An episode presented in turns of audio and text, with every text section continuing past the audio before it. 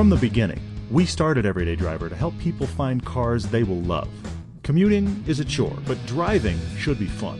If you like to drive, then there are cars where your budget, needs, and fun all intersect. And we want to help you find them. I'm Paul. I'm Todd, and this is the Everyday Driver Car Debate. Now let's see what we were talking about. Oh, that's right, cars. Uh, we do that a lot. Yeah. It's uh, kind of our It never happens. regular phone call. You know that? If My, my wife my wife is shocked when you and I hang out and she gets to have a conversation with you that relates to something other than cars. I was gonna say when she sticks her head and she she says, "Wait, you guys aren't talking about cars? Like, what's wrong Exactly. with you people?" It's hilarious. Did you know? Did you know? I haven't told you this actually. My son wants to do a party for all of his friends that is car themed. He doesn't even really know what that means, but he just thinks it would be fun to hang out with all of his friends and talk about cars. So apparently, this is what we're passing on. because he's got us as influence. I mean, that's Exactly. all we do. And for all of you listening, it's our regular phone call. I mean, obviously, we talk about what we're going to be shooting next and business for the show, but then we just talk Yep. about ideas. And it's funny because even though Todd's not shopping anymore, I still kind of am. We we still scroll through ads and we still send each other. We other still act like we're shopping. Yeah, we still act like we're, we're shopping. constantly Yeah, shopping, Ridiculous. which is so funny. And you all are shopping, and it's fun to help you. And uh, somebody wrote in here. This is Kerry for our first debate. He's from Oklahoma City. Yep. And he Yep. wrote in here. I had to laugh. He said, "You guys are sort of car therapists, I guess. We're not only car therapists to you guys, but we're car therapists to each other. I'll have you Oh know. yeah, it's frightening. I think that's hilarious. I laughed when I saw that. And then uh, Devore uh, in Chicago, he writes in as well. He's looking for some ideas and considering an all-wheel drive car for uh, he and his wife. I'm not sure if they're sharing a car or not. That's a little unclear. He said they both got new jobs and they need a new car, and they've got a pretty good budget. So uh, there's some ideas Yeah, there. they do. Yeah, that's and, cool. Uh, I'm excited to talk about this. Uh, yeah, Yeah, he's let the debating the, all-wheel begin. drive thing. Whether or not whether or not he needs the all-wheel drive, I'm not sure. But I wanted to call out uh, a long-term listeners of ours, of ours named Mark, and uh, Mark's been with us for a long time. He's written in a lot of comments. When we ask for, for you guys to comment on the show, Mark almost always writes in, and we appreciate That's that. great. Thanks, we are Mark. listening to all of your comments as always. But Mark wrote in with an interesting question. He said, "Hey, can you guys talk about?" Forced induction versus natural aspiration. Can we talk about uh, you know forced induction or not, essentially, and how that's being changed mainly by regulations? Why it's becoming so ubiquitous to have turbos or superchargers, Yeah. and you know is is that a good thing? Is it a bad thing? Just our perspective on that, which is an interesting question. I mean, you know that gets discussed a lot, and you know we've laughed. Paul's actually done a better job of it than me. Making you, you're probably going to need to say it. The what is it? The t- to to supercharger that Audi's using now. Super supercharging. The, Yeah, exactly. you see the 2.0T and you think, nope, supercharged. That's it. Yeah, it, it's turbo. It, it says T. You'd think turbo. No, no, it's supercharged. and if you don't know the difference, here's here's kind of the. This is not going to be a great description, but here's kind of my audio description of what the differences are. No, I'm not going to try to make the noise of these engines, but but when you have a turbo, it's it's like it's like bolting a hair dryer to your to your car. Okay, and that hair dryer is driven by the exhaust gases. Okay, so one side of the turbine is being driven by the exhaust gases. The other side is spooling up and pressurizing the incoming fresh air and pushing more into your engine. Your engine senses more air, gives it more fuel. I'm massively simplifying, but that's a turbo. But it, the key key thing there is that it's being driven by the exhaust gases. Unlike a supercharger, which is being driven by the drive shaft of the engine. So when the engine is spinning at 1,000 RPMs, the supercharger is already spinning. There's no ramp up to pressure. It's always spinning. So they have a slightly different feel there. And then, of course, you have natural aspiration, which has none of the above and has its own personality. So, three very different worlds. Yeah. If you're listening, clarification on that two liter engine. I did not mean all Audi engines are two liter supercharged engines. I know they're turbos. So if you're furiously typing already about that, I know that that's the same engine that they put. But it but it is funny because you can see. I just use that example. A6 but you Absolutely. know what you I can get all signs. A, you can see all kinds of A6s out there now. A7, that Yeah. A7 we drove was a Yeah, great that- example. that's a better it said example. Three 3.0 T on the back, and then you look on the side quarter panel and it says supercharged. It's like, folks at Audi, make up your mind, okay? I'm It's starting to carry a camp. Sharpie with me, you know that? And I write on people's cars.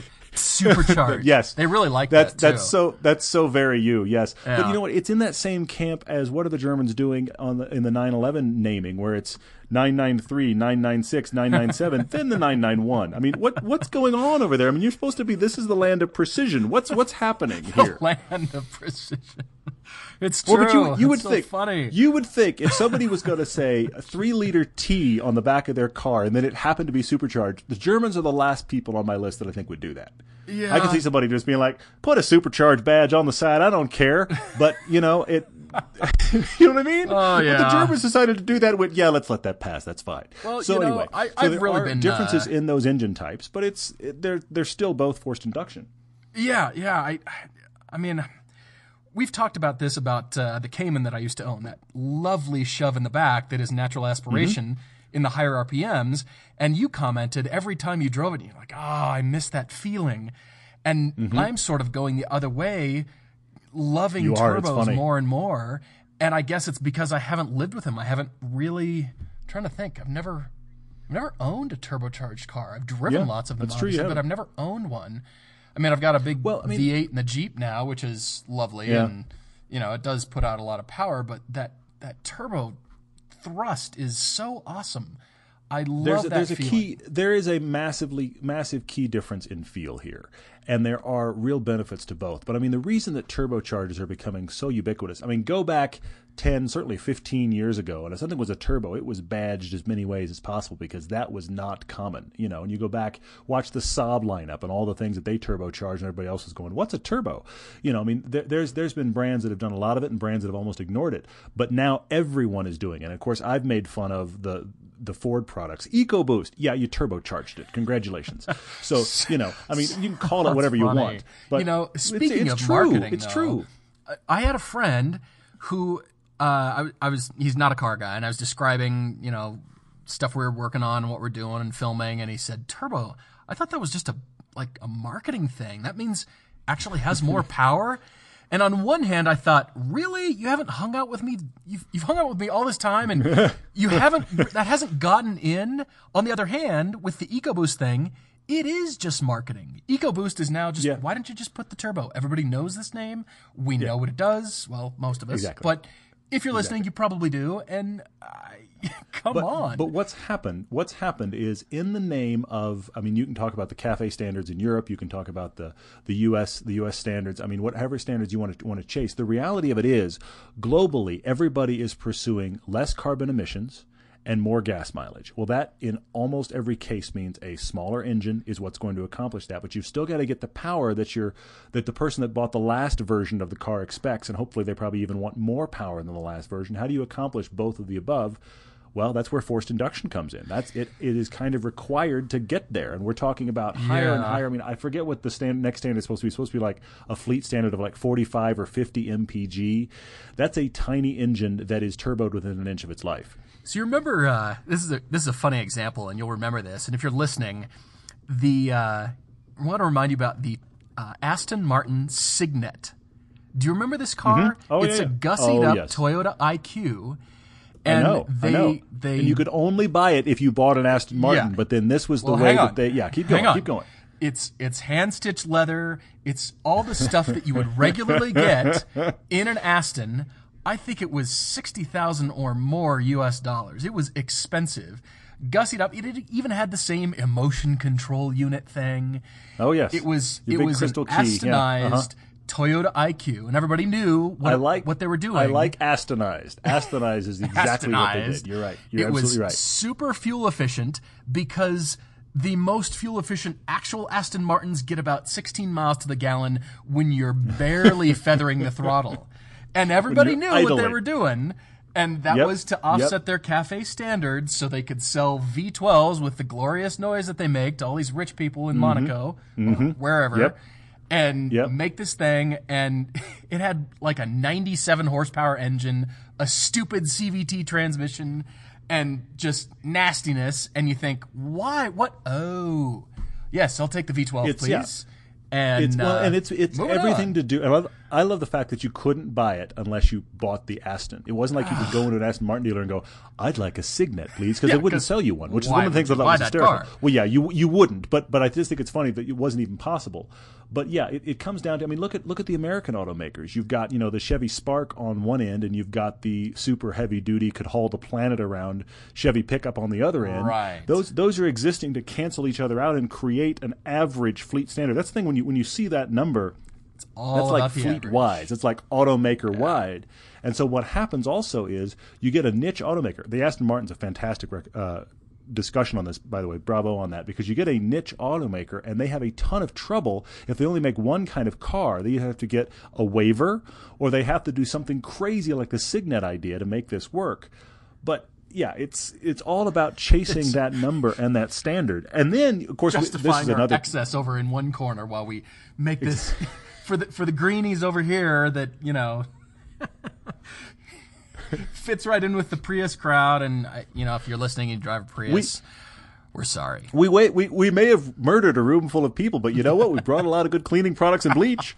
Oh my gosh. Anyway, uh, so Exactly. but I don't know where the that came average. from. And But, well, but here's here's the difference. Here's the key thing. I, I feel like when you drive both, because part of Mark's question is: is anything being lost? And it, it, this is like the. I feel like it's very similar. It's related to the stick shift discussion, and that is: is anything being lost? Yes. Are we going to miss it?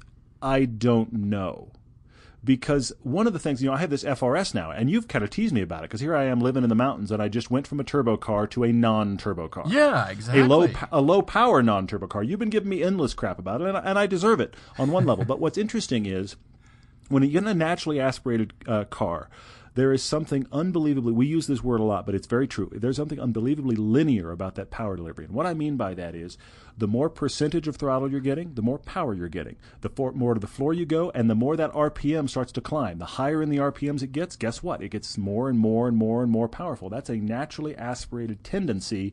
Turbos blow that out of the water. Yes, you can't look. except You for can't look car. at the tach. Well, but, but but but yes, but what I'm saying is though you can't look at a tachometer in a turbo car and be like, well, at 5,000 it's definitely going to be incrementally more than at 3,000. No, it's not, because you could get in the new WRX, for example, and Yeah, suddenly at 2,000 RPMs you've got major boost, and it just hangs out there, equally powerful until 5,000 before it starts to drop away.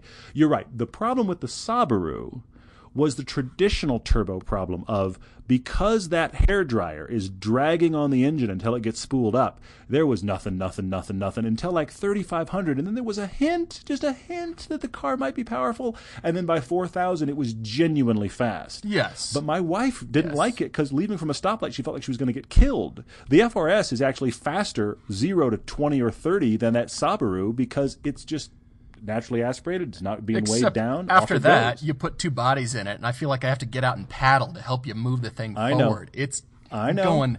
And speaking of, you know, putting a hairdryer in your car, I've read uh, recently that Audi was doing that very thing, experimenting with electric turbochargers, essentially just Yeah, yeah. an electric blower. And I say, why not? Sure. I'm, I'm seeing more and more of, you know, not only aftermarket conversion kits, but also OEMs playing with this technology. And I say, why not? Because as you mentioned at the top of the show, supercharging is great. It's instant, but it puts far more drag on your engine. I mean, it's a belt driven around the crank, and therefore your driveline losses are exponential in comparison to a turbo. Turbo, yes, lag is generally gone. WRX is excluded from that discussion, but Yeah. turbo lag is you know no longer a thing. But you know they could uh, you know possibly do better in terms of uh, not just emissions, but uh, in terms of getting that better power balance and uh, fuel economy. Turbocharging Well, I is mean, the way of to the go, things- and that's why cafe standards are you know. Car manufacturers aren't doing the Aston Martin thing. They're not Astonizing their cars No, anymore. It was no, sort of a they're- joke. They're actually putting turbos on to deal with this by you know across their model range, and that's why Yes, Ford's doing the EcoBoost on everything. They course. even do it on F one fifty trucks now. The thing that's lost is that incremental throttle feel. And I have noticed it on your Cayman, and I've noticed it now that I've got the FRS. Tiny little incremental changes. I mean, like like bend your you bend your toe, your big toe on the throttle, and you can see it change the throttle and change the feel of the car. And and now driving with your throttle is this very exact science little movements of the throttle in that FRS or an old Porsche or whatever your naturally aspirated proclivity is, you can actually sense that. Whereas the the turbo is it's kind of instant on. Now maybe you prefer to drive that way, But there is something, and I know it, it is very much for me like the stick shift. There's something engaging about that natural aspiration and the way that throttle pedal interacts with the car in a similar way to a stick shift. That yes, we are losing something, Mark, by not having it, but I don't know that when you go to DSGs and turbocharged engine, do you miss it? I think that's personal preference. If you do any modifications to your car, I think that's something you need to investigate. Is something involving power, and you know maybe it's a agreed, you know aftermarket agreed. electric turbocharger system, or mm-hmm. even just mm-hmm. you know what most people are doing just to turbocharge their FRS and BRZs. I think that's something you should investigate, but don't forget about your brakes because anytime you upgrade your power, yeah, many people yeah. forget about brakes. And we've recently tracked that car. I mean, for street driving, the brakes are fine, but for anything They're more fine. than that, They're as soon great. as you start adding power, I think they kind of go hand in hand. But of course, then there's the cost on top of that. So I realize sure, that's sure. you know sort of doubling the cost to get more power, but I, I I I like it. I keep wanting to like it more when I get onto a straightaway and I go, "Come on, baby, come on." Oh yeah, like, oh yeah, yeah. You've got a lot of pedal movement and little changes make a difference. And there is that watch the RPMs, and the RPMs is a direct connection to how much power you've got. Yep all of these things start to be kind of muted and to some degree taken away from you as you go into turbo and supercharging because they're essentially playing with the torque map. Mm-hmm. I mean, you know, yeah. I joke about the, the, the current WRX, which of course is that FRS engine with a turbo. It's like just off of idle, welcome to full boost and it just hangs out there it's just this plat this plateau of yeah. torque your rpm is now irrelevant to how powerful the car is hmm. is that a downside i'm not saying that it is a downside but i am saying something about a kind of connection that you have to learn is being lost there before we continue with the car debates, everybody listening, have you had a chance to rate and review our podcast? If you haven't, please do so. That would really help us yes, out. Yes, please yes, please. We, we look for your comments, and uh, like I said, not just comments on YouTube, but uh, give us a note, drop us a line, and uh, rate and review the podcast because it, it, helps uh, bump us up in the standings. And as you can see, we'll send that out on Twitter. You know, we'll occasionally post that out where either a podcast mm-hmm. or whether the show, the actual car debate show, rates in yeah. terms of our uh, our peers in uh, automotive journalism. So rate and review us. That would help us a lot. We would love it. Thank you so much for doing that. And, and you can do it on iTunes. You can do it on Stitcher. Anywhere you listen to the podcast, they probably will allow you to rate it, and that helps other people find it. So that's a great point, man. You're absolutely right. Yeah, yeah. All right. Well, debating. Uh, this is uh, Kerry in Oklahoma. He's the guy that said mm-hmm. you're sort of car therapist, and I, I just I love that because uh, he's got this long list and. oh man, you've got to hear the situation here. He's got uh, a couple of kids. He's married, two mm-hmm. kids. Mm-hmm. Uh, Kerry, I've got some crazy ideas for you. So we've got to describe Uh-oh. your story 1st Uh-oh. just so everybody listening can get a sense of what we're dealing with here. I've read your email, which is really long and great with information. So his yep. wife has a 2011 Jeep Grand Cherokee. Hey, love it. And he is writing in because he's looking for either one or two vehicles. The reason why is mm-hmm. his current vehicle is a truck. He's a truck guy. He's got an 09 GMC. It's the 2500 HD crew cab, solid rear axle, obviously. Crew He's cab, not- diesel, four wheel drive, monster truck. Huge. Okay. huge truck. And so, what Kerry is telling us, and therefore you guys, is he doesn't tow all that much. The ride is terrible, obviously, when you don't have anything that you're towing and weighting down the, the springs in the back. And he sold his fun car. And so, therefore, he still feels like he needs a truck. It's got to be crew cab, again, because of the kids, because of his wife, because of doing some do it yourself Well, work and maybe his some his kind of off-roading. work his kind of work requires a truck. That's the key thing. Carrie Carrie is not one of those people who's be like, yeah, good point. I, I've always had a truck. I need a truck. His work and the kind of stuff he does, he needs a truck. So, okay, Carrie, I fully respect that. But you've got the itch. You've got the car guy itch. You sold the fun car. You've got two kids. Now you have a problem. So here we go. Kerry's budget for one or two vehicles is about plus or minus minus thirty-five thousand dollars US. Obviously, he wants to spend less. I'm I'm fudging some numbers. I'm searching hard for you. I- I'm fudging some things because he's given us two scenarios. He's written in with, you know, buy replacement for his current truck, which would mean another truck, but then he's got a lot of money tied up in that truck, whether it's a lease, whether Yeah. it's slightly used. I agree. Yeah, you know, a lot of money to tie up into that. Um, the second scenario here is having a truck, which would be a cheaper pickup, Mm-hmm. and also a fun car again, which is kind of the way I'm leaning. But the recipe I am too. I know everybody's is- shocked that we're leaning that way. yeah, the recipe of of how we allocate dollars and what you should get and what kind of truck. And so, Mm-hmm. like I said, I kind of split it in half, Kara. I kind of went 20 grand for your truck and 20 grand for a fun car. Just depends Okay. on what you can find. And, you know, I, I know you kind of need both. And obviously, the reason we're going so both I is so because too, yeah. you can't name a fun truck or car that has a solid rear axle. I mean, really, that's going to be, you know, fun in the traditional, like, you know, we get pleasure of driving sports cars, that kind of thing. You know, I was thinking Yeah. like some kind of hybrid, and I thought, you know what? No, just go truck. If you need a truck, you know, right tool for the job. And then Yeah, that's the car key thing. here, If you're if you're a person that needs a pickup, then go get a pickup. I, I as much as I'm Quite not a fan of them, if you have one of those lives and you have one of those jobs you need a pickup, guess what? Go get a pickup. Yeah, I mean that's yeah, that's just the truth of it. But I, but I I'm with you on the two car scenario. But I, my feeling and and Carrie, you're going to have to figure out what your pain tolerance is here. But my feeling is buy the buy the fun car first, and my guess is spend 25 if you can on the fun car, and then figure out what kind of pickup you can get with what's left over. You talk about you can do a little bit of maintenance yourself. So if if the truck is a work, if it's really a work truck, then my feeling for you is this get a work truck that can be that work truck that you can throw something at the bed from 10 feet away and not worry about if it dented the outside. Okay. That's the work truck you want. So don't spend much. Get that truck, make it just run. Then on the days when you don't need the haulability of a truck, you can take your fun four door can take the kid's car even to work. Yeah. And then you've got the beater Yep. truck when you have to go, you know what, I got to haul stuff today. I'm taking the truck.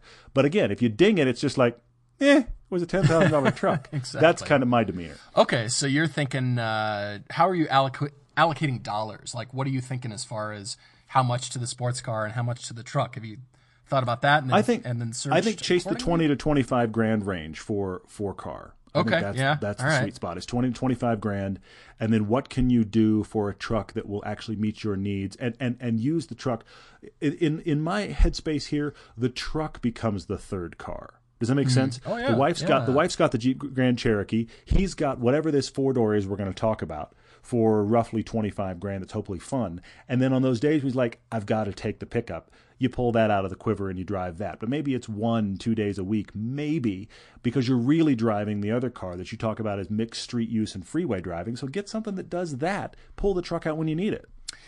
I'm with you. This is funny. I'm I'm thinking similarly. I'm thinking two cars. I'm thinking buy the sports car first. I'm thinking spend more on that and less on the truck.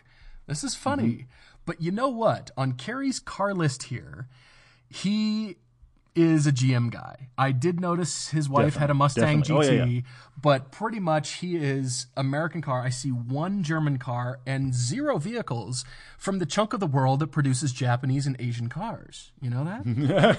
Fair point. Yeah. None. Yeah, yeah. On this list, it's mostly American. Obviously, he's had a lot of Chevy trucks. He's kind of, I get it, Chevy truck guy. Uh, Mm-hmm, I've come up with uh, three sports car ideas in the twenty to twenty-two thousand range, which obviously would leave Okay. you a few, you know, some money left over for Yeah, something yeah, yeah. decent that would run, you know, a truck that would run. So I came up with, first of all, a 2013 Hyundai Genesis Coupe 2.0. 20 grand.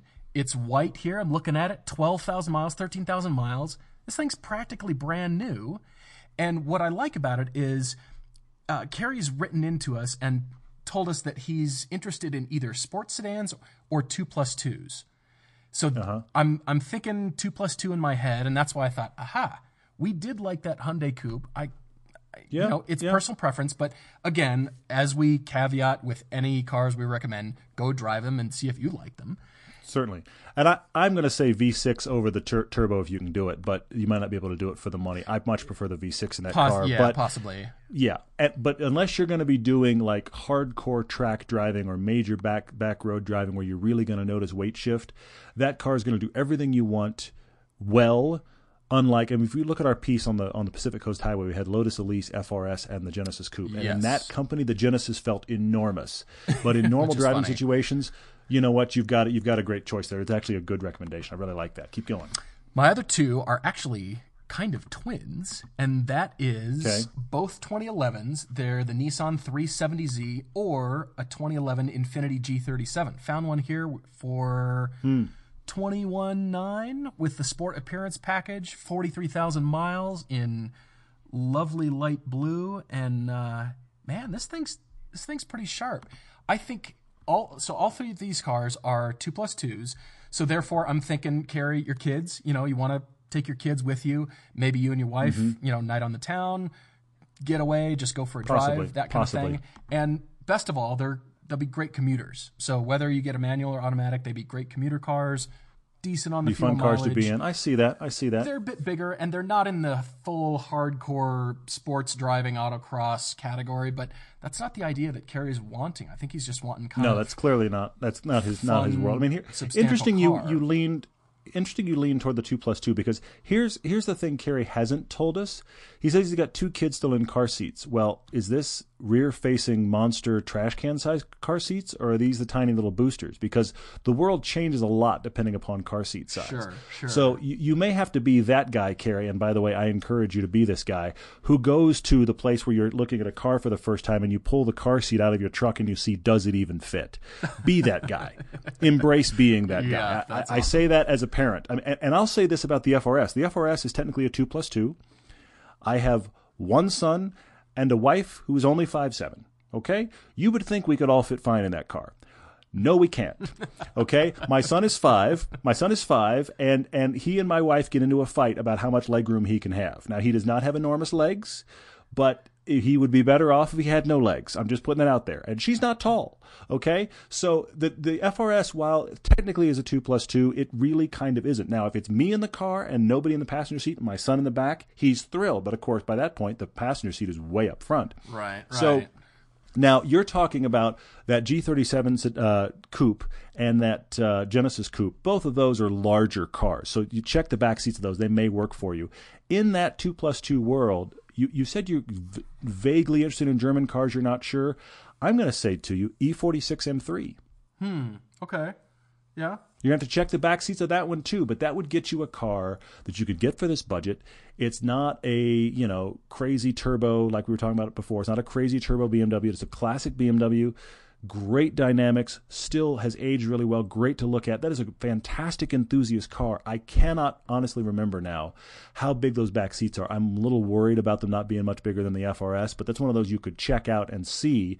But I'm worried about the scale of your car seats. Two cars you've called out Carrie, are the uh, the G the G8 GT, so the Pontiac G8 and the Lexus IS 300. And you know what? As a Chevy guy, to you, Carrie, I would say yes, shop that Pontiac G8. I do love that recommendation. I've got two others, but I think you have actually settled on something really well for yourself, Carrie, in recommending the G8.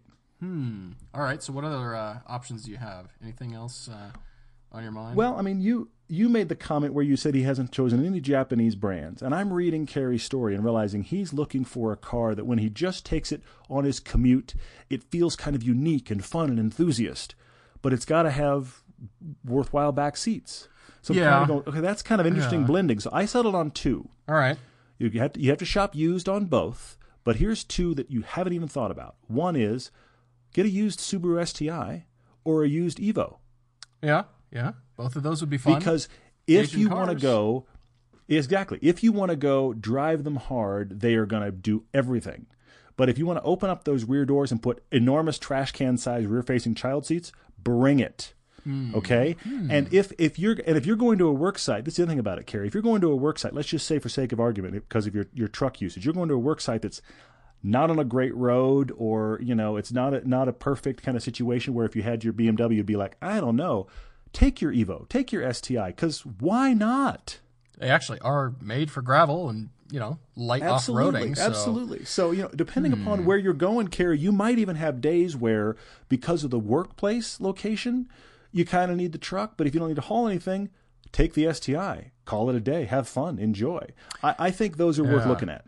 I guess, uh, Carrie, I recommended Asian cars because I was looking at your list here. Not only did I see none of them on your car ownership list in your life, but mainly because Mm-hmm. you are a parent, and I thought eh, I don't want to recommend some high-strung, high-performance, high-maintenance German car. Yes, That's that is, why that is I'm a thinking potential Asian. concern. and that's why I, I- I like see that. Todd's I totally see that too. So I was thinking two plus two works for you. I love the STI and the Evo. I'm actually kind of leaning more towards the Evo because it's a bit more, I don't know, I think unique and mm-hmm. fun, and you know, of course, we love it. So yeah, that's why I'm thinking Asian. It would be certainly reliable, less maintenance, even though you write in here that you can fix stuff yourself and you kind of like it. But I'm just thinking you know, we all have such little time as it is. I don't want you to be And I- saddled with maintenance bills and repair costs. And I did like your stuff, I did like your Infiniti Infiniti uh, uh, coupe recommendation, and you know, conversely, you could go Infiniti sedan. yeah, you maybe could. you know You blend the worlds. That's a real possibility. You're talking about the same engine and running gear, and I mean it's, those are still really good. We should move on though to Devor in Chicago, who is, is writing us with uh, for also there's another kind of me and my wife kind of story coming out of Chicago here. Uh, but he's saying that he and his wife used to both have company cars, and now they've got new new jobs, and they need. He says a new car. So I'm guessing one of them is solved somehow, but the other one needs a new car. Their budget is up to forty grand, and I have to apologize right now. Don't know if you noticed this in this email, Paul, but I kind of feel like I owe, owe an apology, and here's why. Okay. they watched uh, the recent video on uh, the Cayenne. Did you see this in the email? Well, they watched the recent, both he and his wife watched the recent video of the Cayenne. The fact that I got my wife a Cayenne, and his wife went, "You know, Oh, yeah. what we need is an SUV." I'm sorry. I'm, I'm sorry. Here, here's the thing. I will acknowledge this reality, and it, and it is it is a it is a real thing. Okay, the the hottest selling segment in cars right now is the five seat almost SUV. I mean, the, one of our rock stars in that world is the Mazda CX-5. So just picture that car is what we're talking about. But even the new Porsche Macan is that size. Mm-hmm. Every automaker is getting into that world because they cannot make them fast enough. And as ridiculous as it is, the reason they're so popular is because there is a large segment of the population, and I hate to say it, but a lot of the a lot of it is the female population that just sitting higher gives the impression you're safer. Now that is a bait and switch. It's not really true, but that is a real perception. And you know, my wife's a truck girl, and she's always had huge body on frame trucks prior to Acadia, and now has a Cayenne. I mean, she likes that ride height. I'm not getting her out of it. I get it the Cayenne has been a nice blending of the sports car performance that I want, and she's actually taken to it as well, with the size and scale that she wants. So I'm, I, I apologize that that's kind of now getting you into I an SUV discussion. I just I will say that they're they're out there and they can be worthwhile if it meets your needs. But I'm going to talk to cars instead because that's what you've asked for. I'd like to do the same, Dever. I, I kind of, well, I've said this before, and even though I acknowledge the fact that yes, those SUVs are huge sellers, primarily for the reason of holding more stuff, people and gear and that kind of stuff, Oh, yeah. Yeah, and yeah, that yeah. midsize offers better handling, it offers a bit more compact size for parking and all that kind of stuff. Mm-hmm. But I'm going to come back to the thing I've said a lot, and that is my personal opinion that the safest cars are the one that can out accelerate, out brake, or outhandle the danger or dangerous situation, whatever that might be. And Sure, therefore, sure, that does that. not always mean the gigantic Yukon or SUV Mm-hmm. or something like that. In many cases, the safest car is a German sports sedan or something like that that can outhandle or you know say you've got two big rigs and you're in the middle and you've got to punch the gas and get away from them the car with more power even though it sounds crazy the car that's way more powerful that's my personal opinion if you have a different I see how you opinion please write I, i'd be curious to hear because I just I don't feel like you know punching through an accident or being a pinball through an accident and just sort of waiting for it to happen is the best idea. I feel like avoiding it in the first place is the safer route, and therefore I see that. I, see, see. that. I can see why you know, especially the Cayenne. It's the best handling SUV in that size class out there. It can do all those things, and so that's why I like it so much. But just to have a giant Yeah. car because it's quote unquote safe, I disagree. I really do. So Yeah, I hear that, and and that's and that's the big dilemma. I mean, this is not this is not an uncommon dilemma he's having. It's it's a real it's a real reality. It's a real headspace. Yeah. It's something you're going to have to debate. I'm, I'm sorry that I've opened that can of worms in your household, but let's talk about cars, shall we? You you've actually brought out three that you like. You've said you like the the BMW 5 Series, the Audi A6, and the Lexus GS. And I'm going to ask this question right up front. You haven't told us this. Why that big? Because all of those cars now have gotten fairly large. I mean, if you think about it, mm-hmm. those cars are the size of like the 7 Series and the S Class 10 years ago. If it's just you and your wife, you don't need a car that big.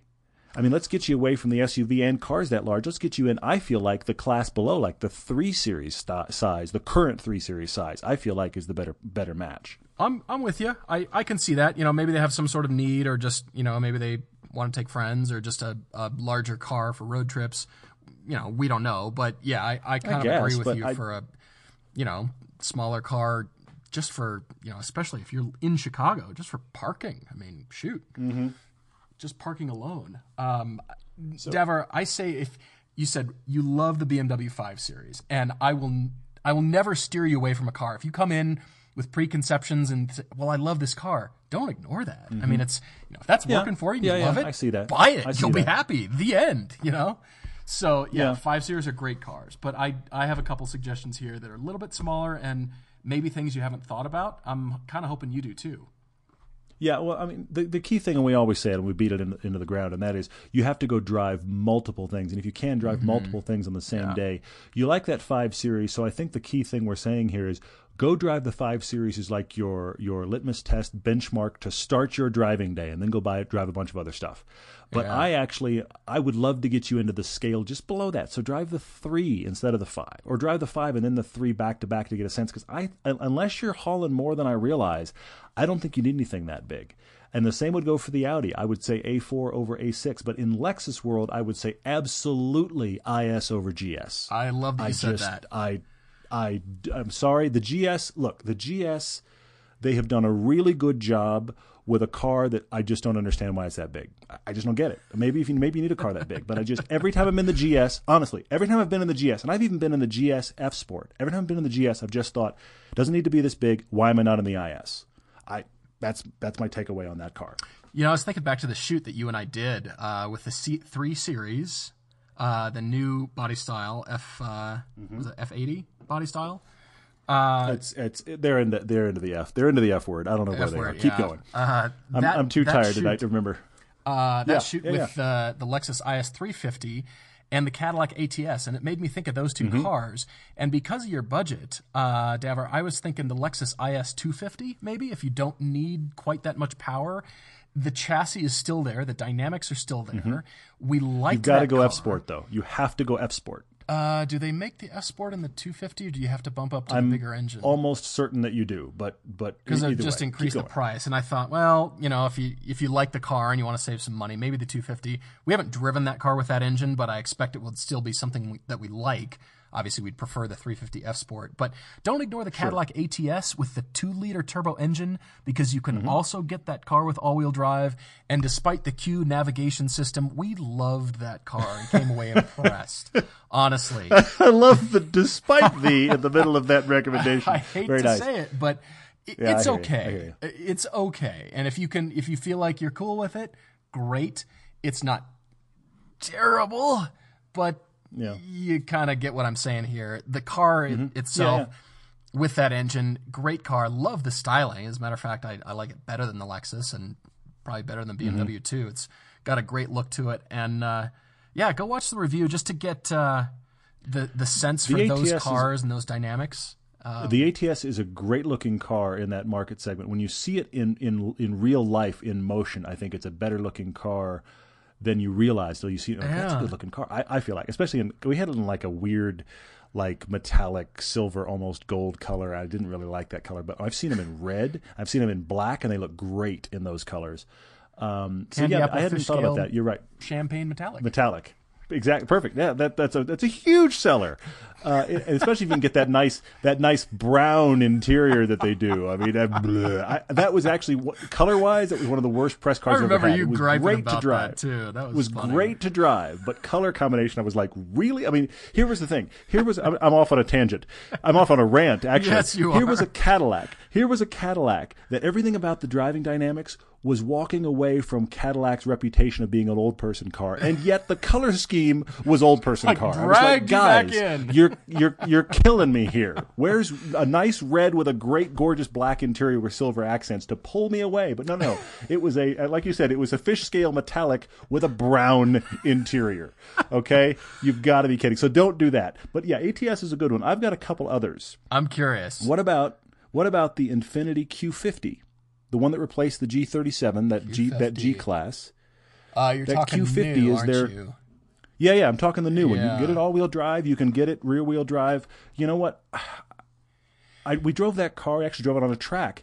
It's not an amazing car dynamically, but it is solid. And here's the thing about it it, it is actually a really good looking car in motion.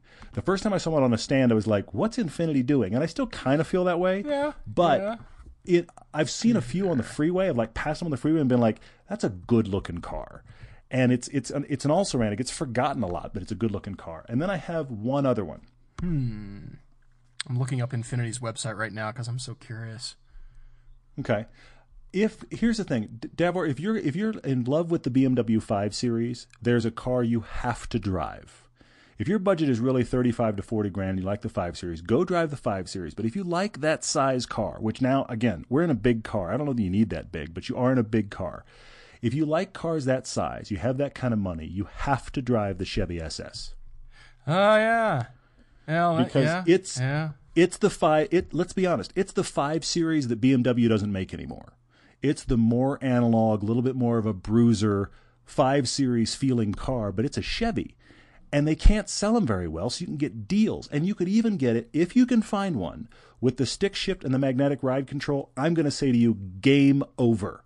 There's your car.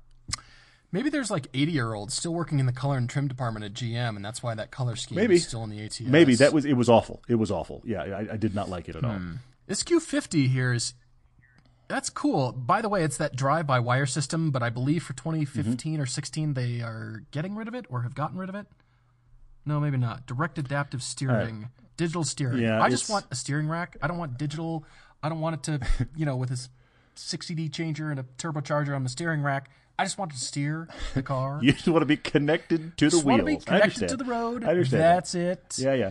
but it actually wasn't bad. We did like that car, and uh, you know we should we should do a proper review on that one. We we haven't Yeah, uh, really done it's absolutely worth looking at. too it's many absolutely worth Infinitis, and. I noticed the G series coupes are now the Q40. Yay! Yeah, it's just Q yeah, all- everything. yay renaming. But Oh, anyway, I say look at the Q60 coupe. SS. Oh wow. Hmm. Yeah, I say look at the SS. I think that's a worthwhile one if you're going to go big cars. But I would try to talk you into something smaller. Hopefully, that's been helpful. we we we stopped doing half hour podcasts a few months ago. I think Kind of blew now past that 40 gate, didn't we? Yeah, it's now just like the 45 minute everyday driver car debate. But we're here for you anyway. If you're looking for us, we are everyday driver. Wherever you're looking for us, it is probably slash everyday driver. That applies to YouTube, Twitter, Facebook.